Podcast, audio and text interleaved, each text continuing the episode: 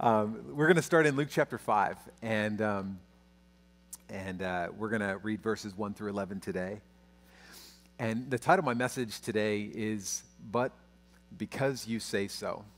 Five words that could change your life. Five words that changed the life of Peter, and five words that could literally change the trajectory of, of your future.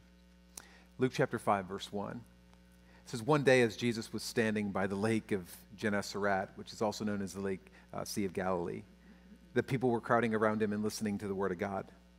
And he saw at the water's edge two boats let there, let, left there by the, by the fishermen who were washing their nets. Verse 3 He got into one of the boats, the one belonging to Simon, and asked him to put out a little from the shore. And he sat down and taught the people from the boat.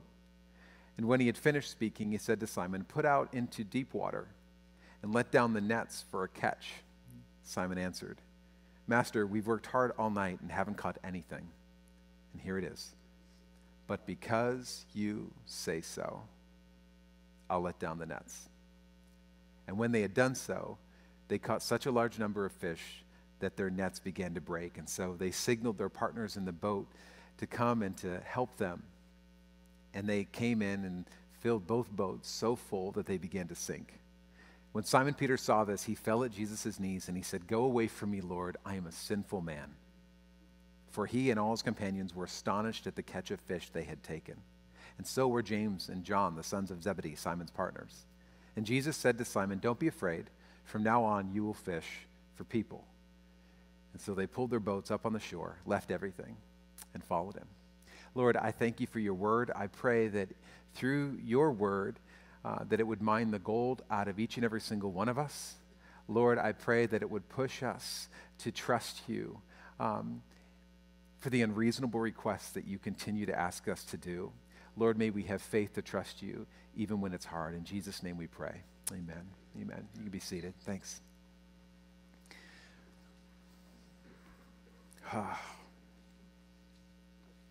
so, um, so Jesus is, is preaching one morning by the Sea of Galilee, and uh, crowds gathering. People are listening. And there's these fishermen that are, that are washing their nets. There was this kind of a process. It was, uh, it was kind of a, an intense process that would happen. They would fish during the night, and then in the mornings they would, they would wash the net, which meant they would rinse it, mend the net, the holes that were in it, so that it was all fixed. And then they would, they would stretch it out in the, in the sun to, to dry out. Because if you didn't do that, then, uh, then chances are that the, uh, they would essentially rot and break. And, um, and so when Jesus says, like, hey, let's go fishing again, I want you to understand, like, it's a doable request. It's just unreasonable. Like, they, they, they've already done the fishing thing. Now's the time where they're getting everything set up for the next day and they're drying out their nets and they're mending everything and they're setting things aside. So it's doable. They could do this, but it's just unreasonable. And before Jesus um, makes this unreasonable request, he begins with an even more unreasonable situation. And I want you to just kind of picture yourself in this crowd of people, or maybe even picture yourself as Peter, who's kind of, after a, a long night of fishing, he's kind of listening, half stretching out his nets. And in verse 3, it says, Jesus, he says, He got into one of the boats the one belonging to Simon, Peter, and asked him to put out a little from the shore. And then he sat down and taught the people from the boat. Now, I want you to think about this.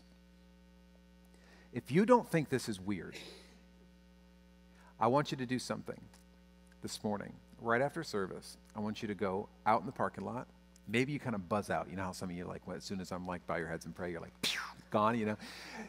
go out with them and you just go out and you hang out in the parking lot and look for the nicest car.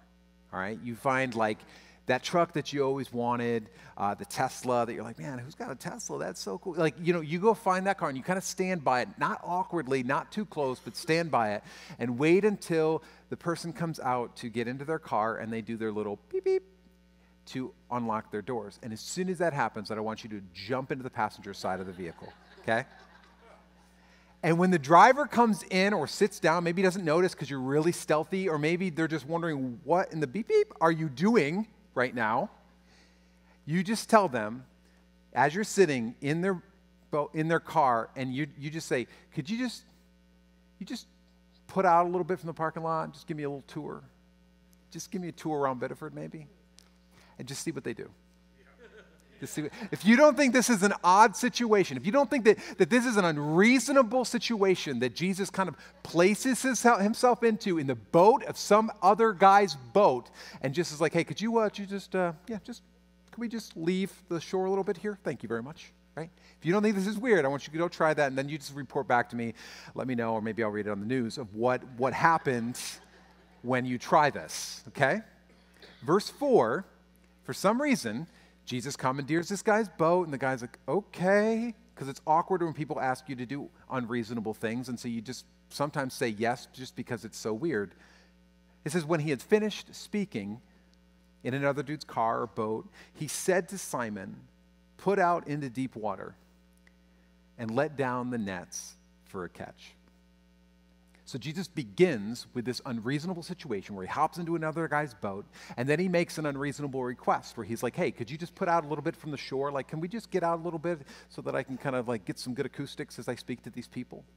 And now he makes an even more unreasonable request because he's like, "Hey, since we're out here, since we're already a little bit out here, I want you if you could let's go out into the deep and those nets that are drying, that those guys, you know, your, your, your team is drying those out, they're, they're kind of rinsing out those nets for the, for the day, let's dirty them again.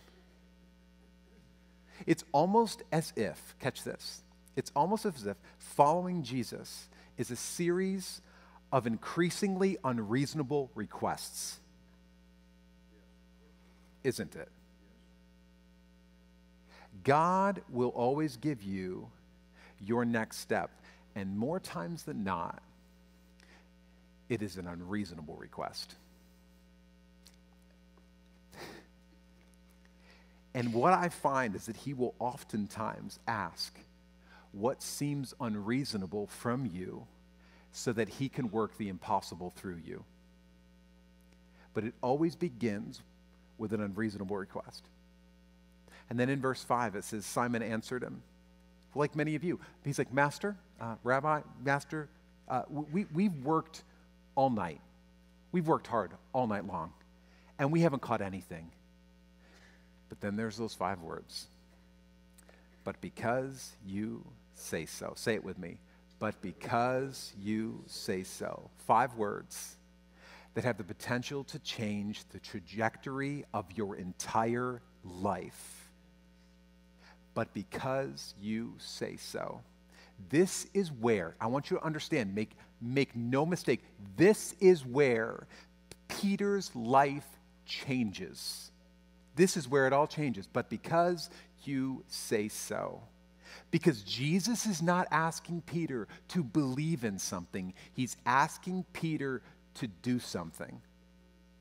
And Pastor Tom said something last week when he was preaching that has just kind of stuck with me all week. He says, You know what? You don't have to understand to obey. And as soon as he said it, I was like, Oh, it's so good. It's so true.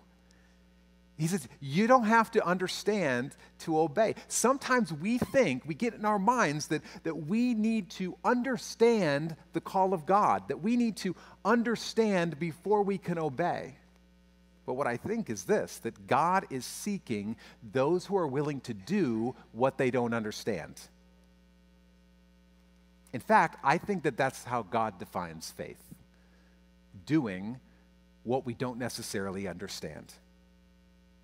And because we all want to know the call of God, we all want to know the plans of God for our life, but what we find is that we begin to understand the call of God once we start to do the will of God.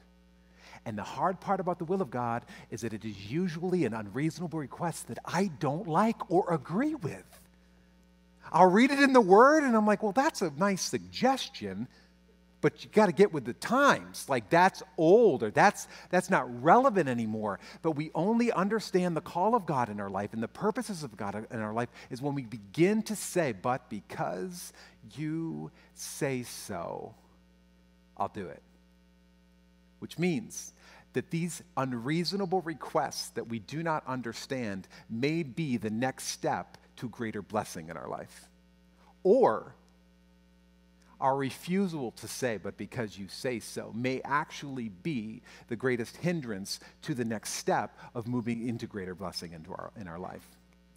Because make no mistake, God is not calling you into a religion, He is calling you into an adventure. And when we debase this Christian life into, well, I, I, need to go to church, I need to dot my I's and cross my T's and do this and do, listen, God is not calling you into religion. He is calling you into an adventure. And it is a series, a grand series of next steps of unreasonable requests that He is just saying, Look, I know you don't understand. Look, I know this sounds stupid. Look, I know this sounds preposterous. I'm just asking you to say, But because you say so, I'll do it. Because blessing always follows, but because you say so. Hebrews chapter 11 has like, it's like, uh, like the faith chapter. It's known as the faith chapter. It begins with kind of the definition of what faith is. This is what it says Hebrews 11, verse 1. It says, Now faith is confidence in what we hope for and assurance for what we do not see. And you may know it in different ways or have it memorized in different ways, but he says it's the confidence in what we hope for and assurance about what we do not see. And then it says in verse 2 this is what the ancients were commended for. And if you read along in, in, Hebrews 11, which I hope you have or you'll do later on today, you'll see kind of a list of these Old Testament people, the hall of faith right? That like, and, and I, I started to notice something. I was just kind of reading down through it after I was reading Hebrews 11, verse 1 and 2. I was like, I was reading through that, and I started noticing something. And maybe you've noticed this before. I just, I haven't necessarily just made this direct correlation, but it's like time and time and time again, you see an individual that is mentioned by name, and directly after their name is an action verb. Let me, let me give you just kind of like a thumbnail sketch of it, and you can read, it, read about it later. It says this By faith, Abel brought his offering. By faith, Noah built an ark to save his family. By faith, Abraham went, even though he didn't know where he was going. By faith, Isaac blessed his sons. By faith, jo- Joseph spoke. By faith, Moses chose to humble himself. By faith, the Israelites passed through the Red Sea as on dry ground. Every single time you see the definition of faith, what, what they're commended for is the action verb. The but because you say so to the call of God on their life. And my fear, my fear as an American pastor, is that we have created a form of Christianity that is full of belief but very little action. That we can all stand and agree on a doctrinal statement and all, and, and all of these things. And yes, absolutely, and I agree on this. And we can, we can sing about it, the doxology, and give mental assent to it, but very little response, but because you say so in our life. This is the adventure that God is calling us on. And I just want you to understand that if you're, if you're refusing to move forward, and be, but because you say so, it may be holding you back from the greatest adventure in your life. The greatest adventure in your life. Because if you want to know God's unreasonable goodness, then choose to obey his unreasonable requests they're always unreasonable. He is so good and he is so unreasonable. It is maddening. And I'm telling you, every time you say, but because you say so to his unreasonable requests, you get a new revelation of his unreasonable goodness in your life because blessing always follows obedience. Verse 5, it continues. He says, But because you say so, he says, I will let down the nets. Essentially, he's saying, again, like I've been doing it all night, but, but because you say so, I, will I'll let them down again. How many of you know that when God asks you to do something again, that you have to have faith to do it again, even though it hasn't worked before. Have you ever had God tell you to do something that you've been holding on to, that you've been believing Him for, that you've been trying to do, and He just says, I need you to keep doing it, or I need you to do it again? And you're like, but, but God, you don't understand. Like, I've been holding on to hope. I've been trying to walk in obedience. I've been trying to do the right thing. I've been doing all these things. And He's, I know, I just need you to do it again. And you're like, again? Call them up again? Forgive them again? Like, are you kidding me right now? Like, you, do, you don't understand. And that is so unreasonable. He says, I know. That's why I'm asking you. Do it again. There's a prophetic word that I wrote it down as I was studying this week. I don't know who it's for. It's for someone in here, and, and the, Lord, the Lord just spoke to me. I wrote it. It says, You've worked for years You've poured in your life, believed, and held on to hope, and you feel like it's time to hang up your net and to let someone else fish. And God says, put out into deep again. Believe again. I'm not done with you. I don't know who that's for. Maybe it's for a few people. I'm just telling you, God's saying, I want you to put out into the deep again and believe me again. Amen? Peter, Simon, had just enough faith to take his next step. That's it. Do you realize that sometimes we look at these people of old, we look at the Hall of Faith, and we're like, man, it must have been so nice to just be in the Hall of Faith. Do you know the only reason they got in the Hall of Faith was because they chose to say, but because you say so, I'll do it. That's the only reason that they get to be printed in a book of a bestseller is just because they just decided this is the most unreasonable thing I could think of, but because you say so, I'll do it. And it changed their life, it changed history. And Peter had just enough faith to take his next step. He had no idea that his yes to an unreasonable request from Jesus would change the trajectory of his life. He had no idea that he would become one of Jesus' leading disciples after this just by allowing this guy to commandeer his boat, to push out, and to dirty his nets all over again. Completely unreasonable. He had no idea that he would one day walk on water. He had no idea that he would lead the church. He had no idea that he would become a lead character in a best selling book.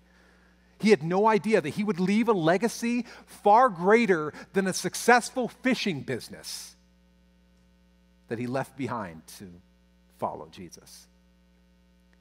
And I think the thing that I want all of us to understand is this that you will never know what God will do once you allow Him in your boat. You will never know what hangs in the balance of your decision to follow Jesus. But because you say so, you only know what Peter knows. You only know what he knows. You know that you have an opportunity. What seemingly is an unreasonable request, which is a next step that Jesus is asking you to do. And what hangs in the balance is your response to that. And what you don't know is what hangs in the balance. What, what Peter didn't know and what neither of us know is what hangs in the balance of our yes to Jesus. But watch what it says in verse 6. It says, when they had done so. In other words, isn't that weird too? When they had done so. Isn't it odd that, like, but because you say so, and when they had done so, is the application to the agreement. How many of you know it's not just enough to say, but because you say so? He's actually looking for you to be able to say, when they had done so. It's the application to the agreement. It says, when they had done so. You need to understand these five words was a process that would have taken hours. And many times when God asks you in an unreasonable request and when you had done so, I just want you to know it's not usually that easy. It's not just like, I don't know, just just threw $5 in an offering bucket, or I, I don't know, I did something pretty, pretty simple. It's usually a process, and it takes a lot out of you, and it takes a long time. Peter, think about this. When, when Jesus asks him to do this, Peter would have had to yell to his coworkers that are busy cleaning, mending their nets, stretching them out to dry, getting ready to go take their fish to the market, go finally be able to go home for their day, and all of those things. He would have had to yell to them, hey guys, um, hold up, hold up a second. Could you stop mending your nets right now? Just, yeah, I'm going to need you to, we're going to go fishing again. Again, oh, excuse me? Yeah, this, uh, this preacher who's pretty much commandeered my vessel, um, he wants to go fishing again, and so we're going to go fishing again. Which is unreasonable because it's, it's well known that fishermen caught fish at night in shallow water, not during the day in deep water.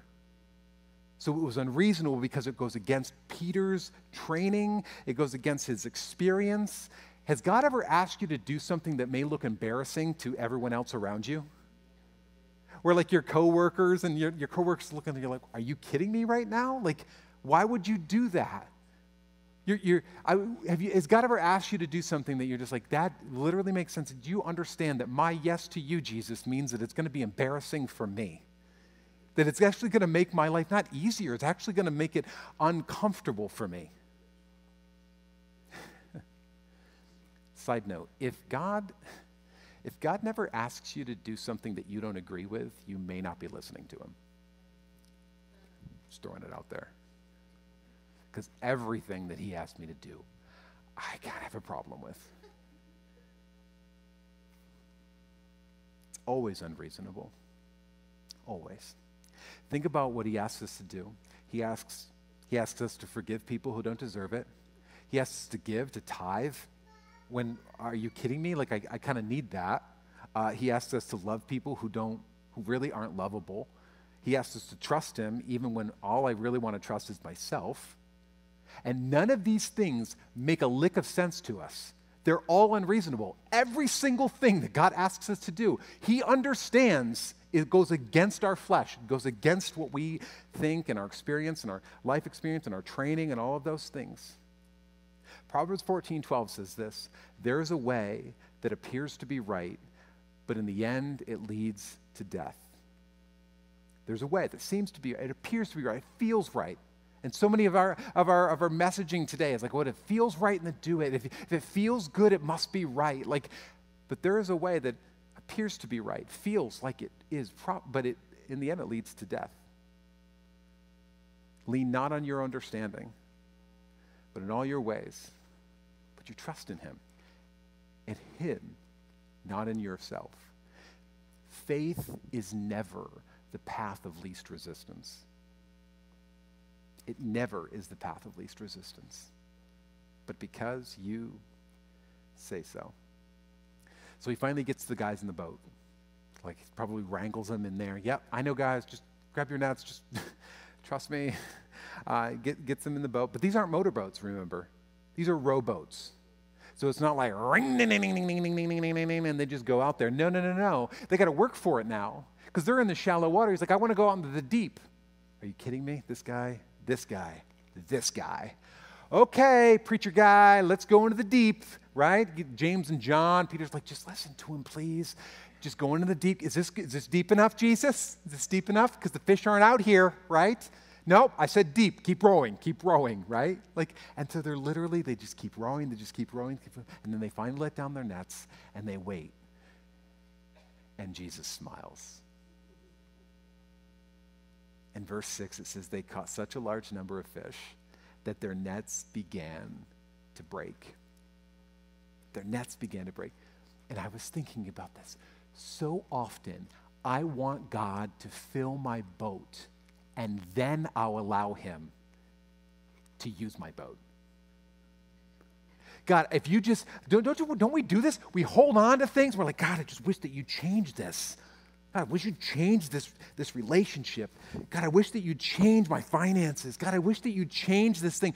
And he's like, um, I just need you to understand something that I only fill what you give me.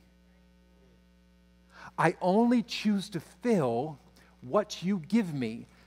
I don't fill a boat that I'm not in. So if you want to let me commandeer your vessel and take over this area of your life, I would gladly do it because you're kind of doing a piss poor job of it, right? I could figure this thing out, but you got to give it to me. You got to say, but because you say so, I'll do it, and then I can finally bring freedom in this area of your life. But you've got to allow me. You've got to give it to me so that I can fill it. Because I only choose to fill what you choose to give. So Simon Peter, verse 8, saw this, look at his response. Like all these fish come in and it's like ready to break, and they're like, oh my goodness, and they've got to call in their friends, and they finally get to a point of just like, this is absolutely crazy. Simon Peter saw, saw this and he fell at Jesus' knees and he says, Go away from me, Lord, for I'm a sinful man. In other words, he's like, if you only knew what kind of man I am. And I think Jesus smiled because he knows. He does know. See, Peter assumes, just like many of us assume, Peter assumes that Jesus would distance himself from sinners. Like, I, I can't.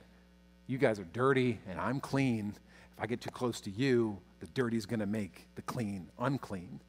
But what Jesus would clarify later on in this very same chapter, in Luke chapter 5, verse 31, he would clarify it for everyone. He says this Jesus answered them, It is not the healthy who need a doctor, but the sick. I have not come to call the righteous, but sinners to repentance. Jesus is like, You think that, like, oh, you don't know what type of man I am? Like, you wouldn't want to be around me? No, you don't understand. I came for you. I came to catch fish like you. I didn't come for the righteous, I came for the unrighteous to call them to repentance. And Jesus says to Peter in verse 10, He says, Don't be afraid. From now on, you will fish for people. And this, this is the end goal for Jesus. One thing I was realizing is I, would never noticed this before as I was, I've read through this portion of Scripture. You probably, you know, set, heard this or, or read this before yourself. But one thing I realized is they just pulled in the most amazing load of fish ever. So much so that their nets were ready to break. They had to call in some reinforcements to fill up their boats. It said both boats were so full that they that they began to sink. It says that in verse 7, that like they were so full they began. This is an epic day for the fishing business. I mean, come on. This is like, look at the money. Cha-ching, cha-ching, cha-ching. There's so much money, so much success. What a blessing. And then I want you to see what happens immediately after this in verse 11. This is immediately after. It says, So they pulled their boats almost sinking under the weight of their fish on the shore. What do they do?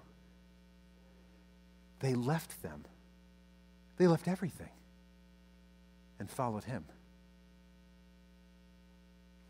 They chose to do something that was completely unreasonable. They leave their boats, their nets, their fish, boat full of fish, everything and follow Jesus.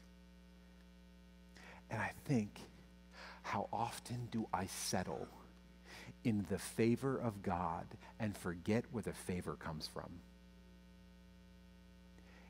In your notes, it says this Do not get so enamored with a full boat that you forget to follow him.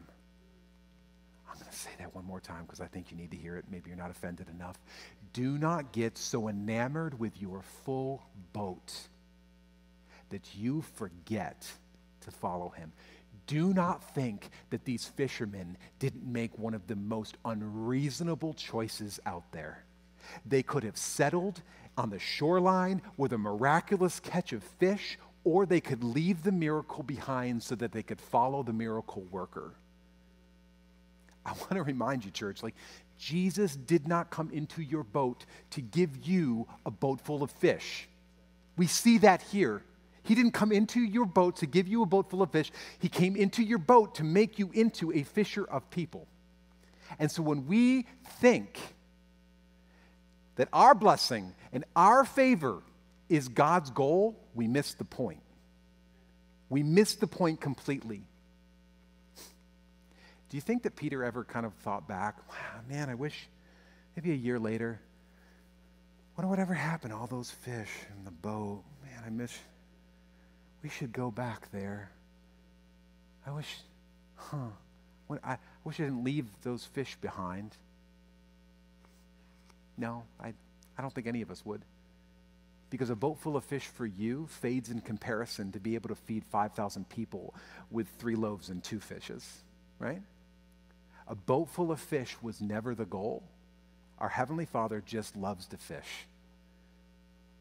That's the beauty of what God does. He caught Peter, he caught James and John, he caught a crowd of people, and he's like, now I want you to go do that for others. Um, on Wednesday night, I want to tell you about this prophetic word that, um, that I got on Wednesday night.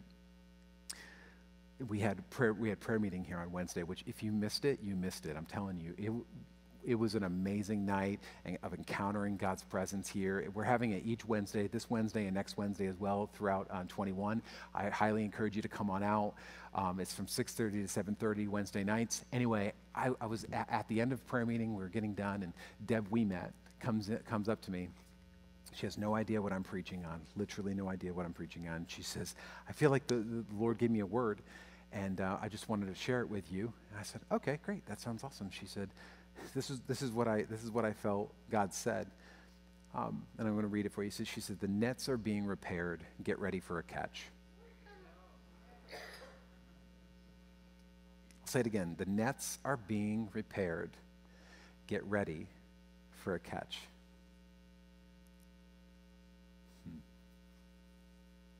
I just want to encourage you that as we head into this new season, as God is repairing the nets, Get ready for a catch. Get ready to be asked to do unreasonable things from God. And the blessing is on the other side of, but because you say so. Why don't you stand with me? I want to ask you this question What is your next step? What's your next step? Maybe he's asking you to like push out a little from the shore. He's commandeering your vessel in that area of your life, and you're like, whoa, buddy, uh, what are you doing?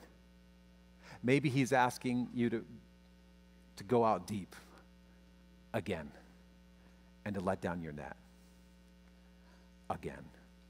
Maybe he's asking you to do something that seems unreasonable. He probably is. Either way, I hope that your answer is like Peter's answer, but because you say so. What is your next step in a series of unreasonable requests from Jesus?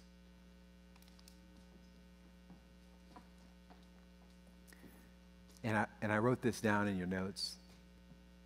It says, You will never know what is weighed in the balance of a decision you never make. You'll never know what is weighed in the balance of a decision that you never make.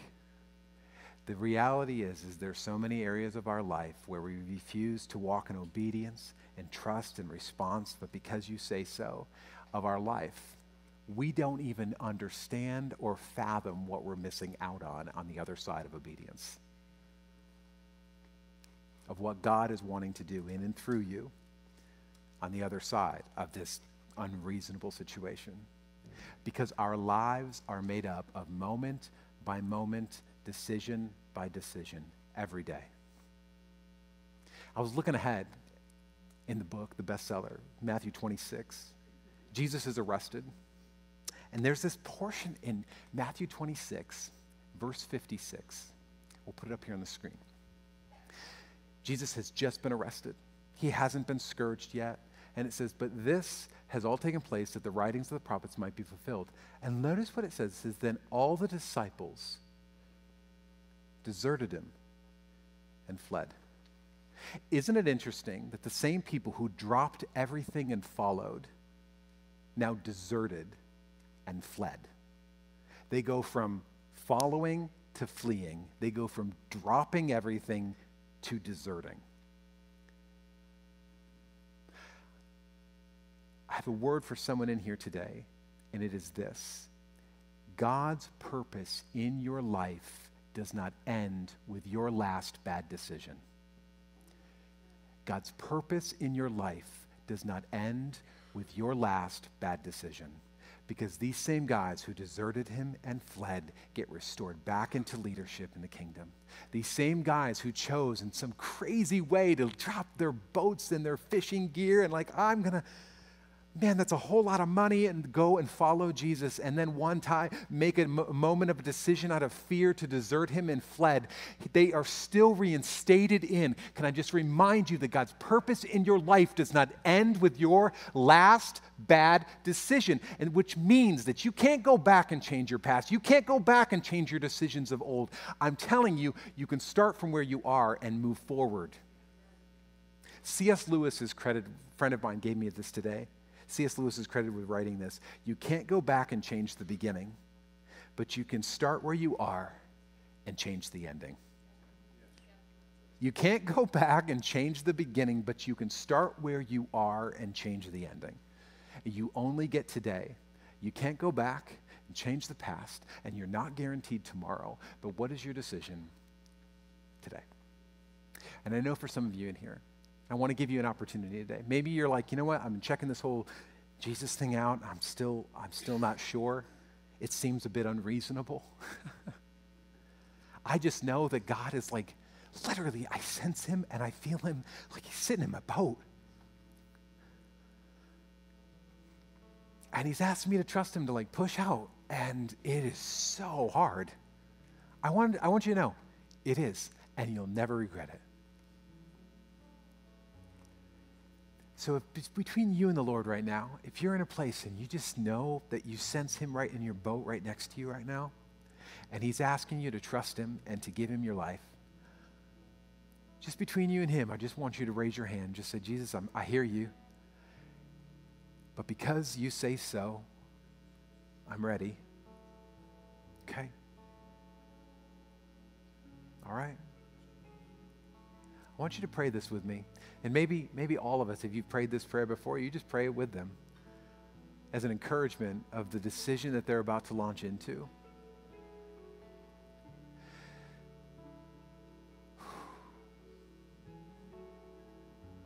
Lord Jesus, I'm a sinner. And I'm in need of a Savior. And I repent of my sin right now. And I believe that Jesus Christ is the Savior of the world. And today I make Jesus the Lord of my life. I believe that He died and rose again to give me true life. But because you say so, I receive this new life. This is my new beginning. Lord, I just thank you for those that prayed that prayer right now. I pray that you would confirm that in them as you as they push out for maybe the first time in their life to decide I'm going to trust you in an area of my life. I'm going to trust you with my life. And I don't necessarily understand it. Your next step, your next unreasonable request from Jesus is that you get baptized. that sounds unreasonable. I know. It's kind of what he does. So if you made that commitment, that decision to follow Jesus during this last song, you can head over to our, our prayer team. They, we got a Bible and some information, some resources to get you started on this adventure, this series of just unreasonable requests that you will never regret to get you started in this new adventure. As we end with the, this one last song, I just want to encourage you, for those of you who have uh, asked Jesus, Lord, what is, what is it that you're asking of me? What is that thing that I've, I've maybe given mental assent to, but i I'm refusing to say yes, but because you say so, to walk in? Give me the faith to do it. So, Lord, we just thank you. I pray for those that are in here right now that you would speak clearly, boldly. You would give affirmation and confirmation to the call of God in their life that they may not understand and may seem unreasonable, but Lord, I pray that they would walk in obedience to it because blessing is on, always on the other side of it. We thank you. In Jesus' name we pray. Amen. Let's worship.